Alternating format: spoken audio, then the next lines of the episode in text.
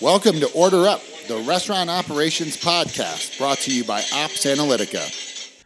Hey, this is Tommy from Ops Analytica. I'm going to throw some stats at you really quickly. These come from McKinsey, by the way. Uh, Data driven organizations are not only 23 times more likely to acquire customers, but they are also six times as likely to retain those customers and 19 times more likely to be profitable. The fact of the matter is is that the restaurant industry has done an amazing job getting sales data out of POS systems, but where they have a gigantic black hole is understanding what's actually happening in their daily operations, the thing that actually generates sales that go into the POS system, by the way. Um, they have no clue what's happening. The fact of the matter is, is that the that data driven decisions about your operations are no longer a luxury. We can no longer back into how well our business is operating by looking at KPIs that have nothing to do with operations. And we need the ability to look at real time operations data about every single location. Um, and we need to use that data to make better decisions, to identify problems we didn't even know we had, and to solve those problems quickly. And that's what Ops Analytica can help you do. Check us out at opsanalytica.com. Hello, Order Up podcast listeners. It's Tommy again. I'm back with another interview. I'm so pleased to welcome John Squire. John, how are you doing today, man? Good, Tommy. Thanks for having us. Oh, you're so welcome. Uh, so, as you know, John, as we just discussed, we ask every uh, guest the same five questions. And uh, let's get to the first question. Explain what you do today, and then take us through your career progression from your first job in the industry until today. So this podcast is seven and seven to eight hours long, I assume. Exactly. Yes, as long as we can make. uh, so CardFree is a white label mobile commerce platform, uh, largely focused on the hospitality sector, um, restaurants being first and foremost, and then uh, recently dabbled into some hotels as well as theme parks um, my career, oof, painful. Uh, we'll go back to the, to the caddying days. I started out as my house, my first hospitality, I guess you could call it, quote unquote experience was caddying. I started shagging balls at 12 years old and then actually doing loops at 13, 14. Um, I think two things came out of that. Sort of how you want to be treated as a person and how not to treat it, tr- be treated as a person or treat others as. Um, from there, I grew up in the, in the Northeast, so it was usually, you know, the, the choices post college were kind of Manhattan or Boston. Uh, I gravitated to Manhattan coming out of New York, and financial services was where I wound up, not by choice, but by need to pay back student loans. Um, did that for a couple years and uh, realized moving numbers around really wasn't that interesting or for me. I really wanted to get back to sort of the more the startup vibe and and hospitality. So moved out to the West Coast when things were starting to to happen in the 90s and um, bounced back and forth between financial services and technology, largely again looking for a problem to solve or a problem born out of my own personal frustration that would make some sense. So did some stuff with E-Trade where we tried to automate uh, investment advice for folks that wouldn't normally be paid attention to by the high end guys. Uh, that was a lot of fun. And right around then, mobile was taking off, and I I, I caught the mobile bug pretty seriously. Um, went to Wells Fargo and helped them sort of look at mobile payments. This is like 20 years ago. Um, to quote a PayPal executive back then, it was uh, if you didn't mention Nokia and mobile in the same sentence, it was like the sun wasn't coming up, which is pretty funny to think about now. My children, I think, think Nokia is probably an electric car, new electric car brand or something. But um, so there we were kicking around, and that was back when the carriers had a lot of sort of strength in the space, and you had to work through them, and it was super frustrating. Um, and we started sort of looking at who could actually move the needle without having to go through the carriers and, and bypass some of the card uh, limitations in the card networks. And it always came back to one player, which was Starbucks. Um, they had grown this massive uh, prepaid card, gift card audience and so we tried for years to get in there. And finally, at another startup, when I left Wells Fargo, went to a company called mFoundry. Um, we were able to break down those those doors, find the right person who was Chuck Davidson, uh, and and convince them, and they they convinced us that uh, we could get this going. And so that was when sort of mobile payments, uh, merchants, all the things I'd been working on historically came together, and we were off to the races. Uh, from there, then we, you know, and and mFoundry back in the day was really focused on mobile banking and a, a, bit on the merchant side, and then we spun out from there and uh, did uh, CardFree, which was entirely focused on the merchant side of the house and providing these solutions from from Starbucks. Then we went to Dunkin', and and Dunkin's really where we saw the massive vendor fatigue that can grow in the space, having to cobble together, you know, in their case, over 30 different vendors for their first mobile commerce solution. So Cardfree really stepped back and looked at what do we do about creating sort of one throat to choke and sort of best in class solution that cuts across order ahead, loyalty, payments, and all the contact free stuff we've been doing uh, pr- prior to COVID. And obviously, COVID escalated it. Sorry, long winded answer, but that's kind of how we got here. No, that's cool. So you guys have been sort of on the cutting edge of delivering these these technologies to restaurants, starting at the obviously Starbucks and Dunkin', two huge players. Uh, but then, uh, let me ask you this question. So then, uh, do you, do you service single unit operators as well, or no? You're just like we're only enterprise. No, so we started on enterprise. You know, we did one early round, and our our goal was really to leverage um, because we're like label level leverage big brands and then go down market. Um, so we did that successfully. One of our first partners was Taco Bell, um, Sonic, Dunkin', a bunch of others. And ju- about six to nine months prior to COVID, we started going down to mid market, and we're looking at single single operators. Obviously, there's a big difference in sort of yeah. the level of handholding you can do, yeah. um, and creating those self service tools. So we hit the gas on the self service tools, and then COVID hit, and we sort of as a as a company came together and said, what can we do to help these guys? We've we've you know been lucky yeah. enough um, to earn this money from the large players. Let's actually take it make these self-service tools and give it out to single operators for free during this period and who knows how long it'll last. We still have some folks doing it for free. Um, so yeah to, to, your question we go down to one location quite frequently. Uh, normally it's obviously not something we're making money off of but it's it's just trying to help them through this and sort of empower them with the same technology the big guys have. Yeah and i mean you know and i'm in technology too uh, and selling into the same we're selling to the same people right? But uh, mm-hmm. the difference is is that what a lot of self uh, what a lot of the smaller guys don't recognize is that they are they take as much work as you selling as uh, right, a exactly. It takes as much work as selling a Taco Bell. Like yep, yep. literally, it, it's mind-boggling, right? How much work you have to put into these small guys, and then you make twenty-nine bucks a month off of them, and you're like, man, I'm sorry, but then at the same time, I also think it's insane, too like you know it's interesting because i've been reading the uh, uh, the adaptation advantage you know? I've been mm-hmm. listening i should say be, to be accurate. I've been listening to the adaptation advantage.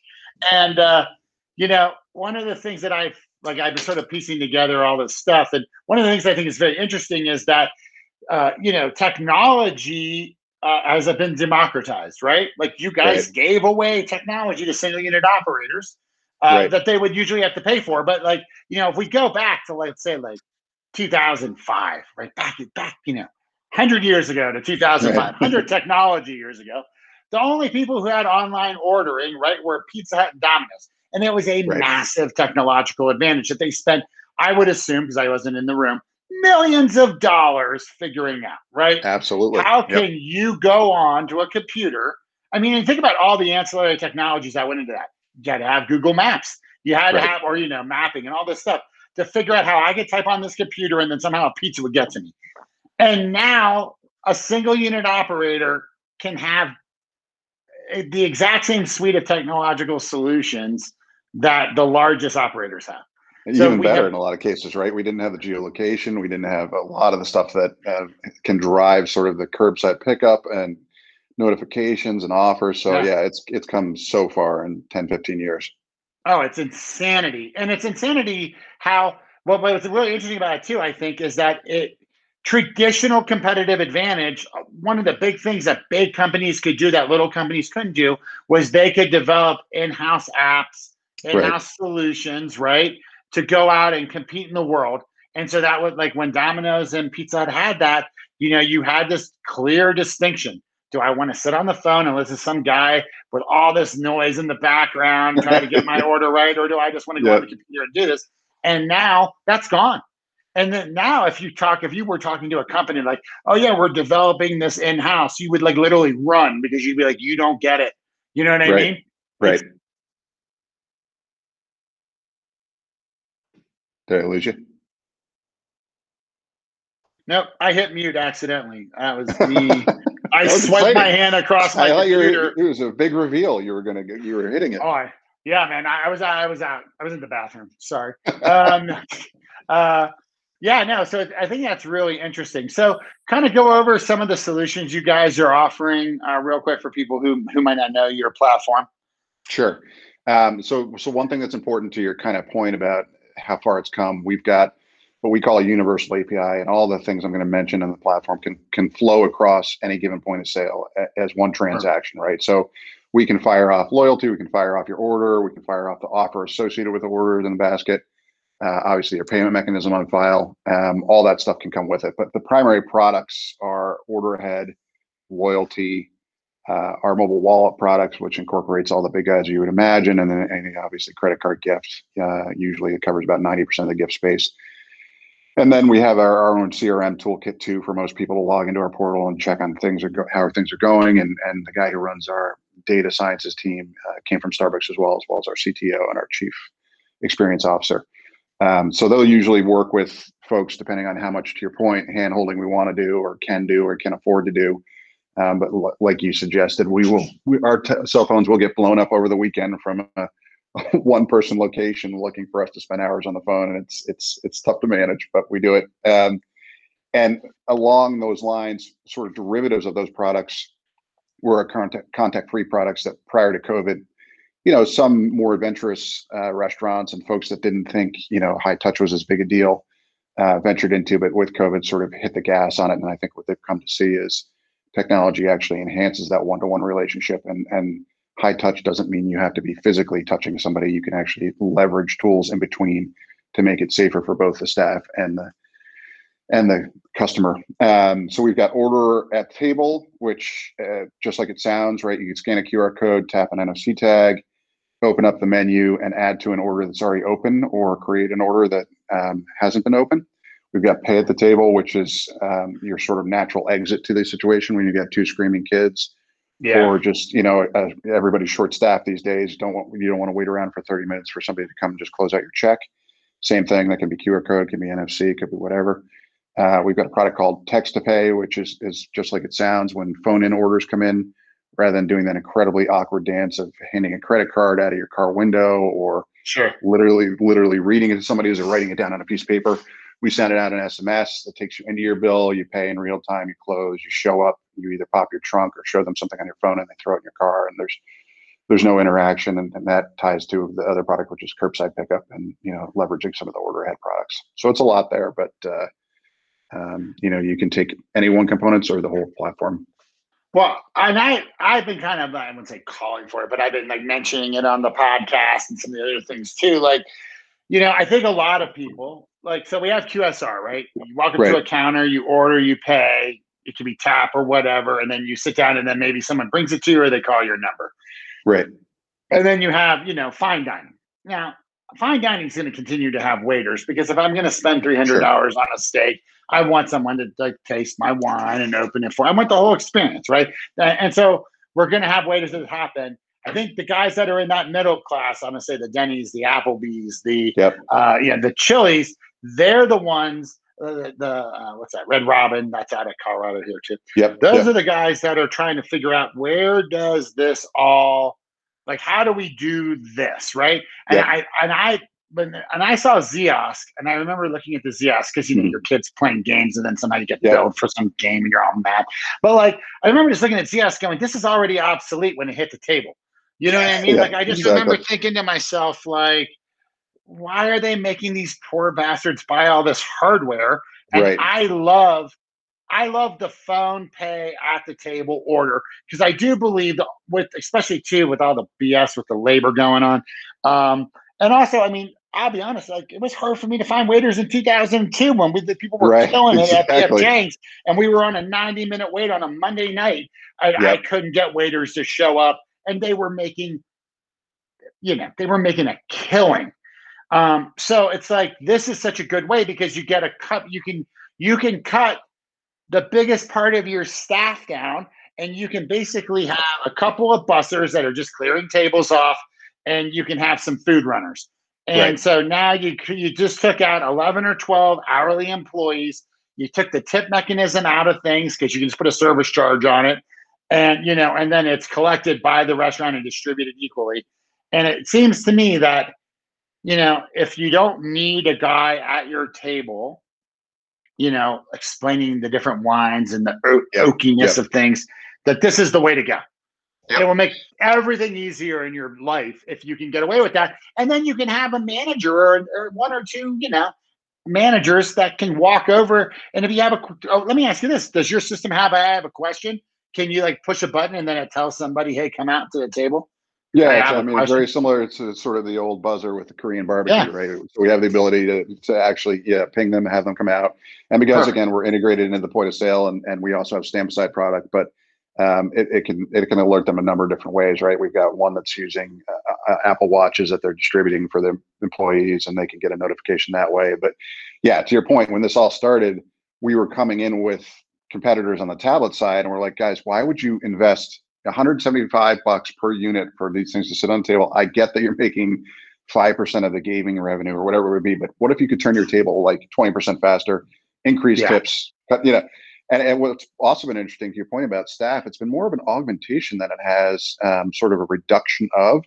Like yeah. we had a call a call with uh, you know some of our, our friends at Torchy's today, and they were like, it's just making people more efficient. Um, you know, we're not cutting anybody back. We're we're actually loving the fact that they can sell quicker, they can turn the table faster. They're getting seven percent more in tip. Like everybody's happy, right? So it's yeah. I think it's it's we'll see what happens after COVID, but it, it certainly has been a um, a good way to sort of ease that tension of, and I think a lot of to their benefit, a lot of diners are trying to give restaurants sort of the, the, the you know the courtesy of I understand what you're going through, and you know stay loyal because we'd like you to be in the neighborhood when we come back. But it's the same right. Nobody wants to sit there for 45 minutes waiting for something, or you know, say I, I understand you have short staff, but I also have short money because I haven't worked in nine months, right? So, yeah, um, it's it's it's easing those tensions. It kind of plays this role of like customer experience and staff augmentation at the same time. It's an interesting sort of crossroads right now. Well, and you know, too, and this is something I got from one of our clients. Uh, which, by the way, this is a side note. I just interviewed like two weeks ago the seat, the chief people officer from Torchy's, and we're big Torch, we're big Torchy's fans because we have them here in Colorado. Yep, so yep. We we eat there all the time. Love them. Um, awesome. But uh, the other thing that I was told from one of my QSR's uh, clients is that, and I, I'm going to say that the app keeps you from being fat shamed and you order more. So checks are up. Wait, that keeps you from check averages up. Fat shamed from being fat shamed. Like I want to order two burritos, yeah, yeah, yeah. because you're a human being, I'm gonna right. order one because that's like a more reasonable meal. But I really right. want one and a half, and I'll take half of them. So, but when you have the app, you just go, eh, I can get two. No one's gonna care. They won't even know what it's for. You know what I mean? Right. So like, you just because that's what they were it, finding. It that, embarrassment that, Exactly that, like, yep. and they didn't. And then, by the way, they didn't say fat change. I just tried to make it funnier. But in reality, like they were just like check averages are up, and they're up pretty significantly. Right. And we think it's because you know people just you know don't want to, and they feel bad ordering certain amount of food, and so they well, stop themselves with a human being, which they would not do with an app. Right. Right. And also think about the, I mean, you know, the Torchy's Flow because they're there in Denver. Mellows, another client of ours, are there in Denver. But it, it, yeah you you you get in that line and you you get through it um, because you're motivated by the great tacos, the great food, and then you sit down and you're like, you know, I wouldn't mind another beer because most of them obviously have bars. Yeah. But that's a completely different flow, right? So if I could just order this and have a runner bring it out to me, and then they get the lift of, you know, most people don't get second drink in a lot of the situations because they don't want to stand in line. And so I think it works for yeah. everybody. It's like I, am as a customer, I want more. To your point, like fat shame, liquor shame, whatever it would be. Yeah, exactly. Uh, and and you as a, a, a, operator want to make this more efficient and you know it's just that that go between t- that technology can provide. And we're actually seeing a, a ton of this be mobile mobile web driven no, no need necessarily to have the highly customized apps of, of a dunkin or a starbucks as back in the day because the mobile web has gotten so fast as well. Yeah. Well yeah and i mean realistically you want to be a web app. You don't want right. to be an actual app app because it's such a pain especially apple is such a pain in the butt it's just God. Uh, no comment, right? Uh, well, yeah, and, yeah. No, no, I hear you. Apple. Everything in my house is Apple, and I and I love you as a consumer, but to develop for you, is Yep. painful, and you It is. purposely make it painful, and you're doing it on purpose, and you're a bunch of jerks for doing it. So anyway, I'm just saying, as you know, I I have spent 18 months of the last five years just doing things for, on Apple that I was able to do on Chrome in the browser in days. It is Yep. like literally ridiculous. So I, I could I could sit here and complain about that for 20 hours. Okay, cool. So you guys are out there. You guys are have this white labeled platform. So I want to make sure I understand this. So I'm Yeah. I'm Tommy. I own uh, 20 units of this. I've got a normal register, and I never Yep. really had a web presence or online ordering presence before. I can literally come to you, get all the products that I need to now be competing with the big guys, the the mobile head, all that stuff's going to integrate in. What is the implementation on this looking like? Just out of curiosity. So it kind of depends on the product part of the stack that you take, right? So if it's something where we're integrated at the point of sale, it's uh, days, Yeah. worst case weeks, right? So it depends on the state of the menu and some of the APIs, as you would imagine. Um, if it's somebody like we've got a partnership with Coke where we're um, going out in partnership for order ahead and some of the other products for SMBs that are one to five locations Sure. and literally have nothing, right? So they'll they they can literally just send take a picture of their menu and send it to us, and we'll essentially mechanical turk their menu in. That's again, you know, hours or days. Um, if it's something Sure. like text to pay, it can be it can be hours max. Um, Sure. If it's the full blown, hey, I want a custom loyalty program that nobody's ever thought of, and Yeah. I need native apps, and I need that's when it gets out of hand, right? That that becomes months. Yeah. And for those people who are doing stupid stuff like that, like you need to talk to a tech person because you're the the value you're going to create. I, I'm nine times out of ten, the value you're going to create from doing this thing so much more complicated is Yeah. going to be erased by the maintenance of it. And are you really going to get that insight that no one else has? And if you are good, then you should do it. But I would say Right. just. Well, if you remember the Taco Bell loyalty program that we were involved in from six or seven years ago, you know, after, you know, I, I won't even say how much money and how much time, but um, a lot of people, you know, it was it was a game and a puzzle that nobody knew what would unlock to what, and it was supposed to be surprise and delight. And uh, by the time you got to the end of it, there was very little delight and very much anger, and uh, nobody knew why why they did it. So, I think yeah, the the the the key here is like these days it's efficiency and creating some value add in my sort of daily life right? And uh, if you're not doing that you can have the best best crazy loyalty program in the world out there. I'm not i'm not participating. Yeah, absolutely. Yeah, I mean, with the loyalty program, what I want is, and I mean, I or eat out all the time. What I Chick Fil A's is great because you go Yeah. on there, you have your points, you just pick what thing you want for free on that current menu. They scan it, Right. take it right off. It's like so easy. Like that's what I want. Like I don't need, I don't want a bunch of emails. I don't want a bunch of emails. I don't want a bunch of things. Oh my God, our guest got hit by a train.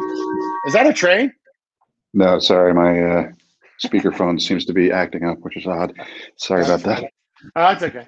Uh, I thought you were like out by the. we serve trains the end of too yeah bridge. no we, we do the dining rooms and trains too have to, you have to be out with your customers to understand the problems I understand, man. That, that's a good point.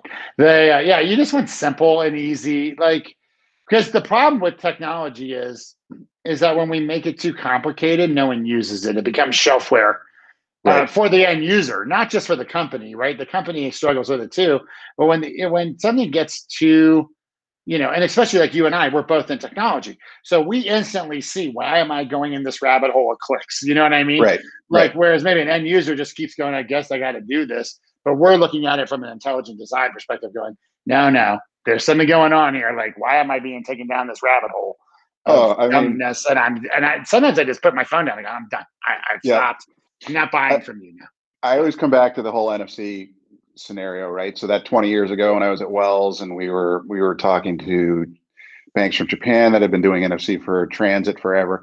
Oh, this is definitely where it's going to be. There's no there's no, and and when we did Starbucks, people sort of mocked us for it was originally QR code, then it had to become PDF 417 because Target used different scanners. Long-winded story, but um, Yeah. And I get back to like we're 20 years past that now. People are embracing QR codes and they're they're spinning it like it's new technology, and it's just the funniest thing. It's like it was always the lowest common denominator, but Yeah. people didn't even think folks could understand that, right? It's like I think people once they get through the experience once and they understand the efficiency and what it brings to their life and the speed and everything else, are more than happy to adopt new technology. It's not that hard, especially with Yeah. you know outside of your Apple stuff. Um, eh, you know how much easier it's gotten to actually integrate to and not have to go through all these third parties. Oh yeah, absolutely. I mean, I'm always amazed when somebody just takes Apple Pay and it works, and I'm just like so happy.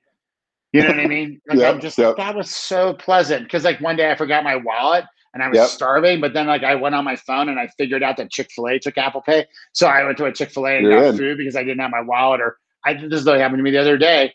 I like tried to get through the whole Wells Fargo experience, but they changed their ATMs and how they work with their phones. And then I and I finally got some cash, and then I went over to the gas station. I could just tap my phone to the gas pump. Was like, Absolutely. oh my god, thank you. Because so many Oh, times I tried to do that and it didn't work, and I'm like, you, you know, I've created a whole ecosystem where I don't travel outside of this bubble unless I can use my phone in one way or another. But yeah, it's I mean for our for our text to pay product right now, I think it's just below seventy percent of people opt for either Apple Pay or Google Pay, and and you get it right. Who wants to enter their address? Who wants to enter their credit card? Get like it just makes Yeah. total sense. And in Yeah. grocery and everything else, when we were going through all this craziness, who wants to touch something? Like the worst is when they they actually accept Apple Pay, but because of the restrictions with the card networks, you still have to pick up and sign something or touch something. I'm like, wait, wait, this takes the whole point out. Walgreens used to have that like four step process where you used Apple Pay, but they wanted to get you in their loyalty program. You're like, you guys are missing the whole point here. yeah, it, it- it's nuts. All right, well, we've done question number one. Look at that. So let's move on to question number two. I told you this was easy and very like low format. what is the big project or initiative that you're working on right now? Uh, big product or initiative. So, I- I mean, I, I think it's really just enhancing and hardening everything we've done and talked about um, in this podcast, but to date around order ahead, the contact free stuff, and then to the earlier question, really taking this down down market to the self service and and minimizing how much we need to be involved, if at all, uh, hopefully down the road. Yeah. And then taking that out to, you know, we've we've had some fun with, uh, as I mentioned, uh, theme parks and hotels and hotels have been really interesting for us for the boutique hotels that have really nice restaurants and a couple different brands. Um, we've seen like food ordering from the room go up 70% in one case. And there seems to be a lot of untapped uh, ventures in that as well as grocery. So I think restaurants have been sort of how we got here, um, but it's now looking stepping back at that and looking at that. I think the other component of this, um, and you know, we talked about it from sort of an IT perspective and what the Pizza Huts, Domino's could do to the world with all that investment. What we're also just seeing at the beginning of scratching the surface on is this data. Um, the data Yeah. we get because we're integrated into the point of sale is insane, right? We see every transaction. And because we're not a third party delivery engine or because we're not, I'll say it again, an Apple or a Google, Yeah. uh, and trying to mine that data for our own evil uses, we're there as a white label solution for the brand. They can do whatever they want with it and learn from it and you know again through our data science team they can they can work with them and come up with sort of automated programs or you know literally physically come into the portal and say wow look at this when it's over 90 degrees if you get an iced coffee you're 10 times more likely to get the chocolate croissant than you are the blah blah blah so i think that we're just at the beginning of the journey of and that's going to Sure. only get more interesting even the Dunkin's of the world have a limited marketing team on how can how far they can dive into that data um, so you can imagine an operator with you know one or two locations, a couple people. Like it's it's as much as we can do to help them there is massive for them. Well, and and just for you know, restaurants in general are, are all your customers and my customers too. This is all about data. Like, Mhm.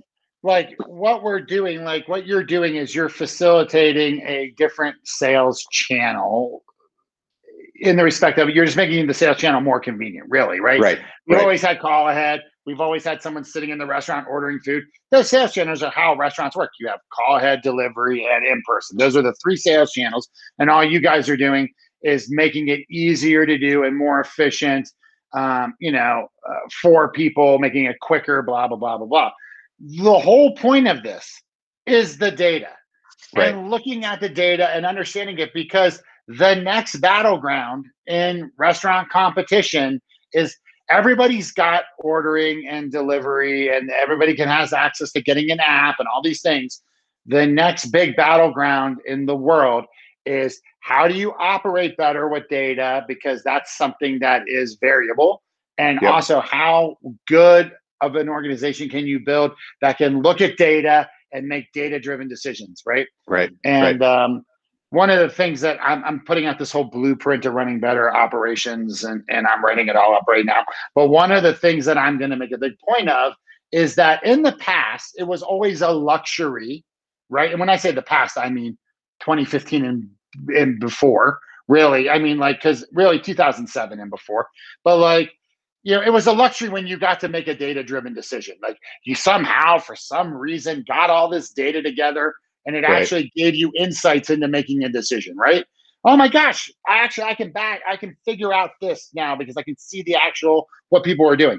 But and I'm saying from today on, because it's really it's today, even though not everyone's taking advantage of it, but moving into the future from today on, a data-driven decision isn't going to be a luxury, it's going to be a requirement because Absolutely. you are going to start getting stomped by your competition who have built the muscles in their organization to be able to collect, analyze, and make informed decisions faster. That's right. going to be the new competitive advantage moving in the forward. I think in the adaptation advantage, they said that like the only real uh, competitive advantage in the future will be your ability to adapt quickly to changes and what's happening. Like, yeah. because everything's becoming so democratized. So that ability to make a data driven decision every time you go, oh well, Bob's been doing it like this way for 30 years, so let's just go with what Bob said because he had the strongest personality in the meeting versus looking at like Sally, who's the data scientist, who's like, uh, uh, over here, this is actually what it's saying, and you go with Bob because you know whatever. Then you're you're gonna like waste a bunch of money and time and miss the boat, and your competitor's not, and they're gonna incrementally grow their business ahead of you, and then all yep. of a sudden it's just gonna flow. So very, very moneyball of you. Oh, thank you. But you know what I mean? Like that's that's yeah. where it's all going. So like the data that you guys are pulling, that's the real value in this. Well, uh, and to, to your point. Can, yeah. No, sorry, go ahead. No, no, you go. I was just going to say to your point. I mean, obviously, they everyone's been taking calls. Everybody's used to seeing these folks, and you know, maybe if it was super high touch and you were super frequent, they'd know your name. But you were largely anonymous, particularly if you were calling in an order, right? So, yeah. I mean, just starting at the very basics of what we do with folks, we're getting their mobile number, and I don't mean that in a creepy way. And and if you provide services, they are more than happy to provide their name, their birth date, their you know if they're going to get a free whatever. Um, sure. Bobo Cafe, like they're, they're, they're, the amount of data they will give you is, is relatively endless as long as you keep providing that service and, and that efficiency. And um, it only creates, and, and now that there's enough sort of learnings through the Dunkin's and the Starbucks of, of the world and the Chick fil A's and everybody else that's done it well, it'll only create that much more brand loyalty, but also that much more sharing between because you're getting smarter about my flavor profile. You know that if you're going to have a happy hour with uh, Absolut Vodka that I've ordered Absolut drinks the last three times I've been in there, I'm going to be psyched that you're you're giving me 20% off of the first couple drinks for free, or whatever it be. So it's it's just it works on both sides of the equation, but it's it's it's amazing how just that one small step of, hey, you were anonymous to me before. I recognize your face. You're in here all the time, but I have no idea who you are. But now I can market directly to something that's sitting in your pants. Again, not to sound creepy, um, yeah. but um, it's with you at all times. That's that's a complete game changer for these small operators. Well, and, and I think too, our relationship with these tech companies is a relationship, right? Right. And it should be treated like a relationship. And it shouldn't be it, shouldn't be one sided on either way, right? Like, and as much as like, so it's like, I'm a restaurant, and like you said, like I'm asking you, like you want to order this stuff from me, and I want to give it to you. And if we both like each other, then we can kind of share a little bit more. I will right. do more for you if you give me a little bit more information about yourself.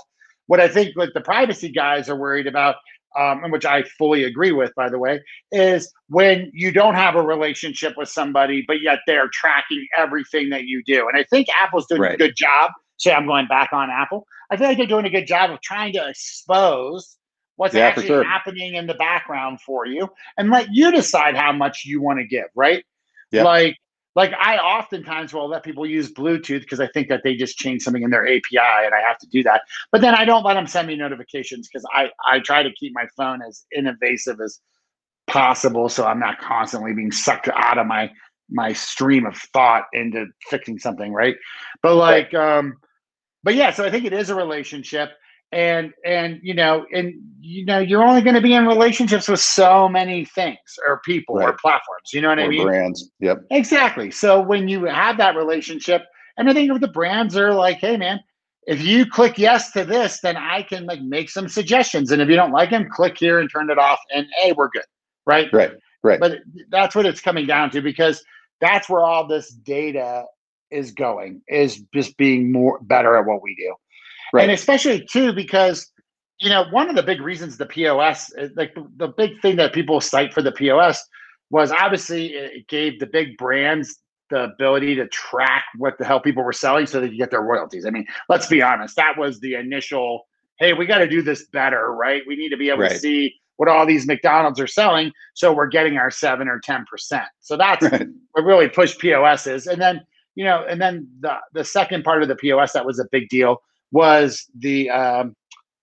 you know your sales what are you what are people actually buying it was so much right. easier to track you know while we're yep. selling a lot more big macs than this and now you guys are just taking that 10 steps further because you know because we're time dates because when you had that data for instance in 1980 with the Micros then you didn't know what the weather was at that location right. at that time but now we do because we have all these apis right so we know it was hot yeah, or it was raining. It was, at best, it was end of day, usually end of week, right? That people will be yeah. reviewing that, knowing this is all absolutely happening in real time and, and can be changed. Yeah. I mean, just like very back to Torchy's, like very basic. You know how, uh, given you you're an eater of it, how customized you can make things there, right? But yeah. but because of that and because of the freshness of their food and everything else, they they will run out of condiments. They will run out of modifiers. Um, so being able to manage inventory efficiently in real time and proactively message that to people versus them getting there and being like, you know, what the F? I always have the trashy taco and now it's not, you know, or I can't, or like just the simple sort of communication back and forth has been, I think, an eye opener for folks, particularly as they go through all this this mess, um, and and sort of again push and pull. Like I know you guys are going through a tough time, but if you could could have let me know that my group order wasn't actually going to have half the things in it when, before I got here, that's kind of a huge yeah. help for me. Oh yeah, because so much of it is communication and disappointment, and like, yep. Because you know, as an example, uh, you know, my wife ordered from they ordered from Torchy's. I'm gonna say it. I don't care. They ordered from Torchy's last Saturday night, and they got the wrong order. And they had gluten free people and spicy people, and I think mm. there was two tailors, and they just handed the wrong bag to the wrong delivery driver.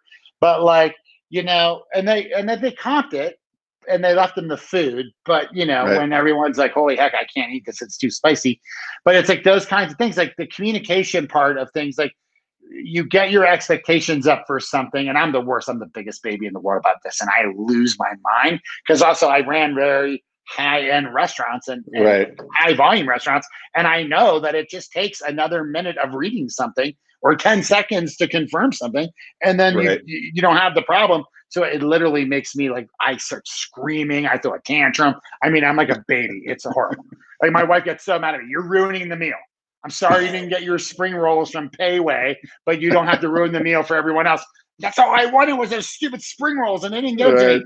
And then they're always like, "Just drive back and come and get them." That's not the point. Yeah, you know? wants to do that totally. Yeah, but like, yeah. So going back to that, like, it's just being able to understand that and communicate it proactively hey we're out of that and then instead of people getting there and being disappointed they can be yep. disappointed but they can solve their problem and it doesn't make them wait 20 extra minutes and that's a huge thing because a lot of this is based on convenience right exactly so yep. when you suck the convenience away then now you just irritated me because i did everything i was supposed to do and you dropped the ball you yep. know what i mean and that's now it's it went from it's your fault. Where it says, "Hey, can we can fix this for you reasonably? We just don't have it. I'm sorry. What can we do instead?"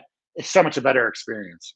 Oh, we have uh, we have a couple breweries on the East Coast that do. Uh, it's a little frightening between eight and nine thirty. The majority of their pickup business and same thing. The line will stretch, you know, a mile too long. You're sitting there for forty five minutes, and they're you know it's very passionate about their beer and you get up there after all that time and they're out and they've been out for 30 yeah. minutes but they had no way to know and you're sitting in cars so now you're pissed and your yeah. your expectations are out. you you're bitter at the brand you're bitter at the experience you're bitter at everybody right and And so what they're doing is obviously leveraging the platform to let them know, like, you know, 15 minutes left on this, you know, this beer is still available if you want this. And just in the three or four weeks that it's been out in one of these locations there, like it's unbelievable how less frequently we get yelled at in a day and how the, you know, the, the shifting of this responsibility back to them and sort of the, the open communication has made just a, a world of difference. Well, yeah, because if they don't have the beer you want, you just pull out of the line and go buy Right, it at the you're liquor done. store down the street. But at least Right. you got what you wanted, and you didn't have to wait forty five minutes to get there. That makes complete Right. sense. Right. I, I, as you're talking, I'm like thinking about our business because we're we're playing with notifications a little bit right now, and I'm like, it's so notifications are such a double edged sword to me, you Yep. know, Yep. You notify people and then they don't take any action, then you didn't really move the needle. But then also, it's such a comfort thing for people to get notifications, but then also they get them and delete them. Like it doesn't make Right. any sense. Like, Or if you're you're abusing it right and just using it just to notify, right, for your Yeah. own marketing purposes, that drives people insane too, right? If you're getting three things a day from your local Starbucks, you know, you're like, guys, really? Do I need that? Was it was Yeah. it going to do anything in my day? So yeah, it's and it's hard for some marketing staffs to pull back on that, but it's got to be something again that's useful and efficient in your day and actually providing some sort of benefit.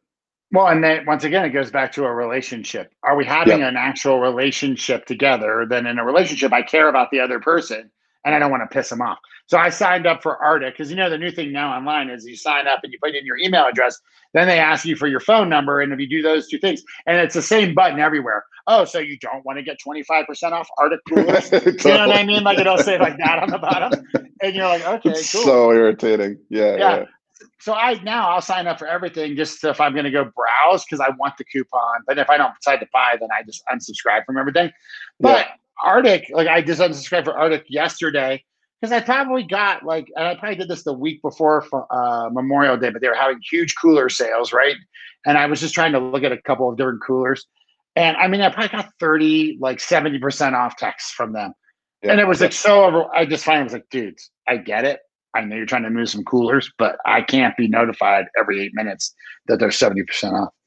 Right. And it's a cooler, so I'm probably only getting one of them for you know Exactly. year. So do I need to know every day that you've got something going on? Yeah. And then they sold out of the ones I wanted. They only had a tan one left, but I didn't even really want it. So I didn't get it. Um, all right. Question number three What is the one thing in the industry or your business that's keeping you up at night?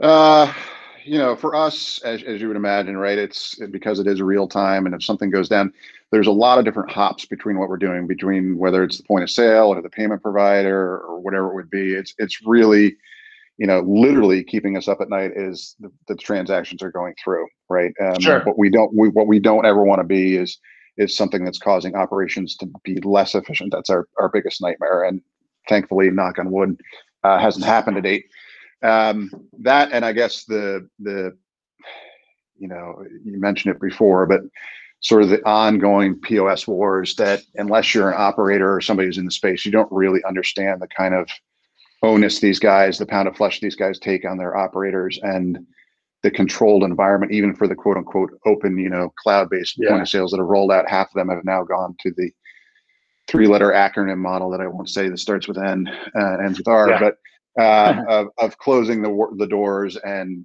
not you know letting the merchant actually provide or get technology from the best third party solution they can. So working with around and in between those guys is is one of our biggest sort of nightmares and ongoing sort of uh, uh, consternations. But uh, that yeah that and just making sure obviously we're we're enabling and keeping things efficient for the operators is, is probably the two biggest. Well, it's funny because, uh, as a similar note, so my old neighbor, uh, he was working for Visa, and his client was they did this one payment platform thingy. I don't remember exactly what it did, but he has a Visa.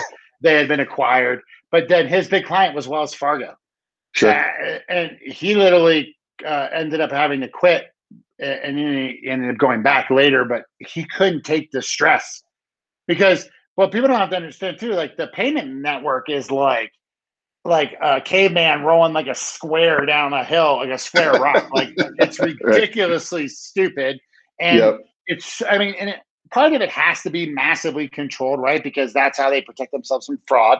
But then Yep. there's just so many intermediary players and all this stuff, and it is you know, and if one guy changes an API and doesn't tell everybody else and do the proper change control, then it can literally break everybody's stuff because data everybody's getting an error when they try to connect. And I yeah, mean, we're we're usually sitting in the middle of all that, right? So we Yeah. become, in a lot of ways, the mobile commerce IT team outsource, and Yeah. gluing together all these different APIs usually flows through us. We're the natural sort of glue for that stuff. And yeah, so I mean, what we've had to work on the last four or five years is just alerting and being able to frankly prove who's causing the issue, because Yeah. every point of sale in the world will say it's not their issue, and 99% of the time it turns out to be. Payment Yeah. networks are are sort of that one percent, but uh, yeah, it's it's it's a nightmare sitting between all that stuff and trying to actually get people to be accountable and responsive, especially when you're again you're dealing with somebody the size of the payment network or the point of sale, right? They've gotten to Yeah. a size where they literally will even tell our larger brands like, yeah, we'll join the call when we can in a few hours. They're like, we're losing hundreds of thousands of transactions. Yeah, well, that's not our problem. yeah. Oh yeah, like yeah, I could see I know who I think you're probably referring to. Gigantic tech company that just bought like a two billion dollar POS company a couple years ago. yeah, yeah, um, that wasn't known for customer service for their ener- yeah they're used to working with like the biggest companies in the world so when they, they tell you taco bell who is a ginormous restaurant company but is not even close to being ge who they work with you know what i mean right, they're like totally. yeah sorry guys sorry your chalupas aren't getting out but uh you know our customer we're, we're having another one of our big meetings so we all have to sit there um yeah i know those guys are um, okay, yeah, that makes sense. I totally get it. We're so like that's like the opposite for us. Like one of the nice things about our platform is, is uh, you know, we're not like mission critical for sales. So you know, Right, if we were to right. go down, which we haven't, thank God, knock on wood, just like you said, um, which we if we happen to go down, like people can still function, right? But when sales can't happen, phone calls are being made. You know what I mean? Yep. Yep. And especially like these big franchise stores, you got a guy who's got 200 Taco Bells. He's a 250 million dollar a year company. He has a lot of sway over there. So when Yep. he picks up the phone and goes, "Hey guys, I've just lost five hundred thousand dollars," then they pick up the phone and you know what I mean. That it it's real. So Oh, it's, it's- kind of I mean, we had uh, aforementioned uh, Mexican taco, thousands of locations partner in our first year. Uh, sponsor, if you remember, uh, if you stole second base, everybody gets a free taco. Oh, yeah, Unfortunately, yeah, yeah. They, they didn't think to tell us that they were running this promo. So nobody ever done a nationwide free product via mobile. And I can I can tell you they fried about every server we had and took down all of our partners you know, and that's the kind of thing that you, you know, you, you first couple of years in, you don't think can Yeah. you can't you can't exceed what you did for Starbucks, right? But Starbucks never did a free offer for everybody in the country, so you get you Yeah. constantly have to be looking at okay, we think we're here, but we actually have to be ready for forty to fifty to sixty percent more, depending on what happens, and you know, it's it's always that kind of looking down the road to. This is such a new medium. There's no there's no predicting how people are going to adopt these things. well, and you don't know. Like the, the marketing team never thought to tell you, and like they just Right. assume because they're not technical. They just assume this thing can s- surge, right? Right. uh, whenever you want. Like this is they. It's so amazing to me, like I, just in general, and I, I constantly get amazed about like how the world actually is working, and like you know, like I ordered this thing, and then some guy like in China made it for me, and then it sat on a boat, and it came here, and like there's all these actual constraints to things that you don't because we You live in such a account. magical world. Yeah. So like Yeah. when COVID hit, and then all those boats were stuck in, you know, uh, in uh, whatever Long Beach Harbor, Yep. and all of a sudden you're not getting your stuff, and you're like, well, why? It's magic. I pushed this button It's on the screen, and then it said, Right. "Come in here." What? You Right. said it was it's coming. outrageous that I don't order something and get it the same day. All right, if Yeah. it's the next day, I'll forgive you, but two days? I mean, come on. Like this is really sitting on a boat because they are wearing masks and they're not letting as many carts through. But you're you're serious. Like I'm not getting this thing that I paid for. It's literally physically sitting on a boat right now, and it just magically can't get here. The uh so Colorado's a huge biking state, and me and my wife are, are training for this big race, you know. And so we basically my bike's my new sailboat, which I don't have a sailboat, but I'm literally dumping money into it like a sailboat. Yeah. And uh the bike store is empty. Every bike in there is sold. Oh, yeah. And, Oh, and yeah. they have three bike stores and this chain, and I don't know if the lady, the manager was telling me the other day if it was for her store alone or for the three stores. They are eight thousand bikes back ordered right now. Oh my god! And Taiwan can't make the bikes fast enough. They can't get any. You know, it's China and Taiwan. I think is where most of this stuff's coming from. I believe it might be Shimano has just hit a wall where they just got they got sacked by COVID, the shutdowns. They weren't open, and then now they are just so far behind. But to hear that, like these are three like like bike shops. They're not like it's not a conglomerate. It's not Dick's bikes, you know. It's not like this giant yeah, yeah. thing. It's three bike shops, eight thousand bikes. I know these Any, bikes is probably minimum a thousand bucks, right? So yeah, anything outdoor, right? Uh, and all the yacht yeah. sales, everything, and, and even now there's chip shortages for all the high end cars, BMW, Porsche. All, all of those guys are just, just sitting there twiddling the thumb. And yeah, it, it's been remarkable how everything's been crippled by that that one particular bottleneck that nobody had anticipated, but also driven massive amounts to business to folks who were sort of ready for it, but yeah. um, not not consumers didn't realize how important being outdoors or whatever would be to, would be to their lives during this. So it's it's been interesting. Yeah, it's crazy. Okay, so we got that one. Hey, number four. Yeah. What is the one thing you thought your industry would be doing right now that it isn't? You thought the industry would be doing? That, no, wait. What did you think that your industry would be doing right now that it isn't? Like there's something that you're like, I don't know how we're not doing this, but somehow we are. You know. Um, I think one of the bigger ones again would be point of sale and taking back uh, control of your destiny. Right. I, I thought four or five years ago that was kind of over. Like outside of the massive change that just couldn't couldn't change quick enough. Yeah. Um, but we've seen, you know, it, it, it's it's an interesting whole. It's only, you know, I don't know what what industry equated equated to, but it's almost like gift cards. But the the progression to the the death of those point of sales has been largely overrated. Um, but it's it's you know a five to ten percent tick they're seeing to the cloud guys, which again may not be the best solution. And I think the other thing that we saw pre-COVID sort of people questioning a lot of, dying down, and trying to be clever about was leveraging their own staff for things like delivery versus the third party delivery guys. And then COVID yeah. kind of blew that up because there was a panic going on, right? So sure, and people were willing to sign up for twenty or thirty percent coming off their their already beat down margins. Um, so I think we're going to see that people be more clever about that going forward, and that will change. But it's it's it's been sad and disheartening on uh, and and you always saw it uh, again on the financial services side more from like the underbanked and how some of the card networks would take advantage of them with high high APRs. We're kind of seeing that yeah. same sort of thing happen to restaurants during COVID. It was like, oh yeah, yeah, we'll give you you know 30 days free, but then it's going to 30% and you can't go anywhere else for two years. Or some of the order ahead providers, oh yeah, we'll sign you up for free, but we own the data and you know should you switch, like the credit card data and files ours so it's just it's it's sad to see but i think the bigger point to the question is point of sale whether it's third party delivery. It's it's really these guys taking ownership of their their future and their destiny when it comes to technology and, and being able to own that data. And it's just hasn't happened as as efficiently as i'd hoped by this point. Yeah i think that uh you know, you go you, you, go to the National Restaurant Show, which we haven't been to for two years, but mm-hmm. you go to mm-hmm. the National Restaurant Show and you can't spit without hitting a POS provider. Right. Like it, it's literally like everybody and their brothers trying to get these POSs.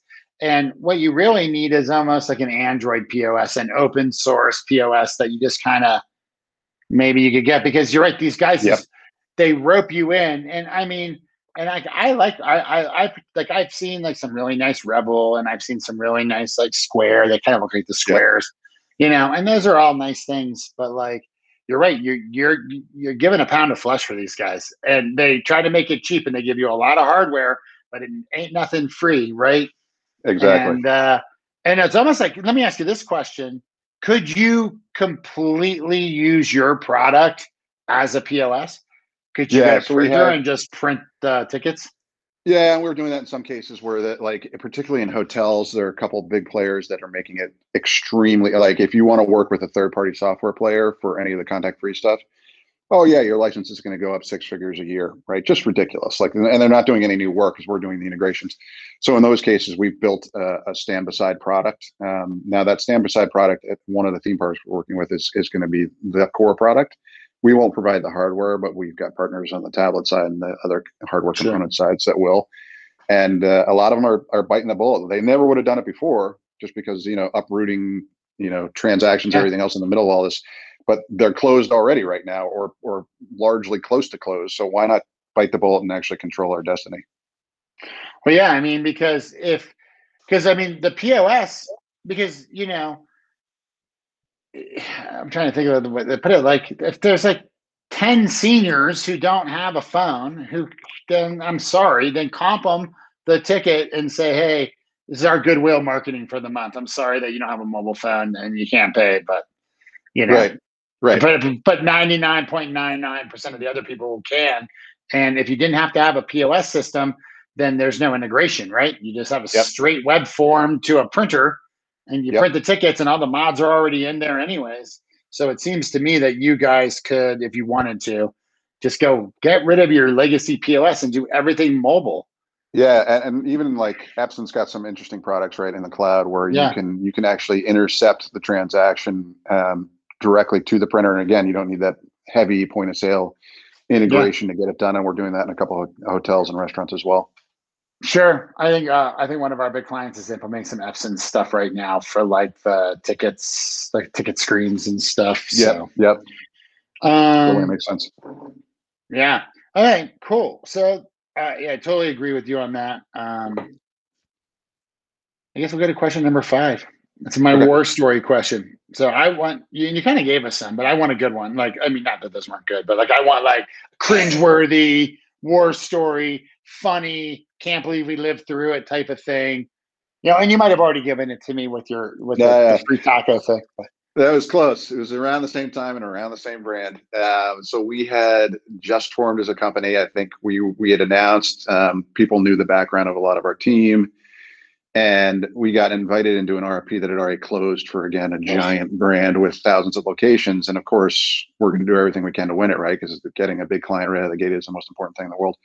So what they challenged, the RFP had gone on for I think it was six months, and they had you know the consulting groups all the big guys in there. They had um, giant brands like the ibms of the world. They also had other order hit players. They said all right this is what we're going to do because we don't believe you guys are real. We're going to give you a week to do an end-to-end integration into our point of sale um, and you know see a transaction go through for an order. And we accepted the offer um, spent the next seven days hold up uh, in the tiny little stinky room in San Francisco at a Regus and um, plowing through it, plowing through it. Go down there the night before, all nighter, just as you would imagine. Servers go down at about 5 a.m. and we get everything back up and running about six. The meeting's at eight. Um, things we got a transaction to go through at about eight. You know, eight transactions to go through rather than before the eight o'clock meeting. And we and we walked over there. And as we enter the building, we're like, where where are we going? And it's oh, down to the basement. That's where we do all our presentations. Start looking around at each other. Like, obviously, this is an online transaction. We're like, do we need to be nervous about this? I don't know. So we go down there. Oh no. 75 people. They had a they had commissioned all their vendors to come in. They all got a vote and all the franchisees. Um, 75 people in this room, and it's literally a bunker, not a window to be seen. You know, we're good 20 feet down, and we're all firing up all our instruments, and nothing is working. And uh, we're looking at it. It's Sen, who's our CTO, looking at each other. It, Sen does not panic. Uh, to his credit, like even when I was a vendor to Starbucks, and we'd be in the middle of the night and transactions crashing, he would never raise his temperature. His, his blood pressure is probably, you know, even 110. I'm at like 180. I'm sweating. Uh, and I looked to one of our founders. I'm like, dude, you got you got to run to Radio Shack. Like, we got no choice. He's like, it's it's not even eight o'clock. Radio Shack isn't open. And so he pulls up his thing. He's like, there's one two miles away. I'll get there. And I, I was just knocking the door. Somebody's got to be there. It's 15 minutes before they open. Like somebody's got to be. He takes off. Uh, Sen starts doing a, a song and dance. Like, hey, it would be great if we could do intros. And, and of course, we look at them, 80 people, and everybody's like, wait, what? And he's like, well, if- even if we're not individual to individual, can we do like group by group? You know, so we wasted a good 15 minutes just doing the, the tap dance. Our founding member comes booking in. He's got, you know, new, his own little hotspot, hook it up, set it up. And uh, we ended up pulling it off. And it was only, Adam, we didn't know this beforehand, but they had given everybody else months. They gave us a week. And we were the only ones, even after all that time, that did an end-to-end uh, transaction. So we actually won the business. And it was, it was awesome. But it literally took, I think probably five to ten years off all our lives that were in that room for that extended period of time. Oh my gosh, because there, there's no Wi-Fi, there's no LTE, there's Yeah. no yeah, there's Nothing. no signal, and they didn't even offer an Ethernet cable. Nope, didn't tell us anything. Didn't tell us. They were like, "Oh, this was a bad room to do this." And normally we do that upstairs where we have Wi-Fi. We're like, "So, so did you just totally game this so we would lose?" Like, anyway, it, it was it was hilarious, but it ended up being probably the the most motivational moment of that for those first couple of years. So it was great. Well, and I mean, you know, I- for those of you that are just listening to this, demos are like the most dangerous demos and pilots, and we've been having huge conversations about this internally at our our, our company, especially around pilots, not so much demos. our right. platform works really good, but demos and pilots for a software vendor are like uh, playing Russian roulette with these deals. yeah, and like IBM. So we used to my last company prior to this company um, was a workflow consultancy, and so we were in the semantic partner channel, and and I did huge projects, by the way, for Wells Fargo and Visa and the World Bank and all these people, and. uh but like IBM had this big workflow product, and they would come out and demo it, and the guy literally was playing a YouTube video. Like he would hit play, and then he would like he would have a video on the screen, and then he'd be like, "Look, I'm moving my mouse over here," but he wasn't really doing it. It was just had been done because they couldn't actually demo the platform like live because the chances right. of it breaking because it was so complex So the chances of fragile. it breaking were so huge that you know an error message in a demo nine times out of ten you just lost that deal you Right. might be able to pull it back but you're you know you better be quick on your feet and you be like oh i know why i changed this setting go change it and get it to run really quickly which Yeah. requires an incredible amount of like luck and focus for that end user um, to be able to pull that off live right so yeah, Right. they did. They totally tried to screw. And RFPs, by the way, stop doing RFPs, you dirtbags. Like it's ridiculous. Like everyone's wasting all this time filling out your stupid spreadsheet with a bunch of questions. And IT's job is to say no, and so they wig the RFPs to say no. And the RFP Right, is always right. written by the guy you want, and you're not. All you're doing is wasting everyone's time and money. You know how often does an RFP I go to you, you write the RFP. How often do you lose that RFP? The only Right. time you lose that is when they bring in a low cost leader and they come down so far that the big company can't do it. You know, that's the only Yep. time you can ever win an RFP. That's so stupid. Like, I mean, that's the, the one nice thing of, of during this last period that nobody had time for RFPs. But man, it is the Yeah. giant. We, we have a we have a, a data room filled of, you know, one of the burger players. I think it was seventy six pages of questions, and you know, year and a half later, we're answering. We're still answering and replying to these questions. They still haven't made a decision. It's it's just Yeah. such a giant time suck. Oh, it's such a waste of time. It, like, because truthfully, I don't think it adds any real value. If it added Right. value, I'd be fine with it.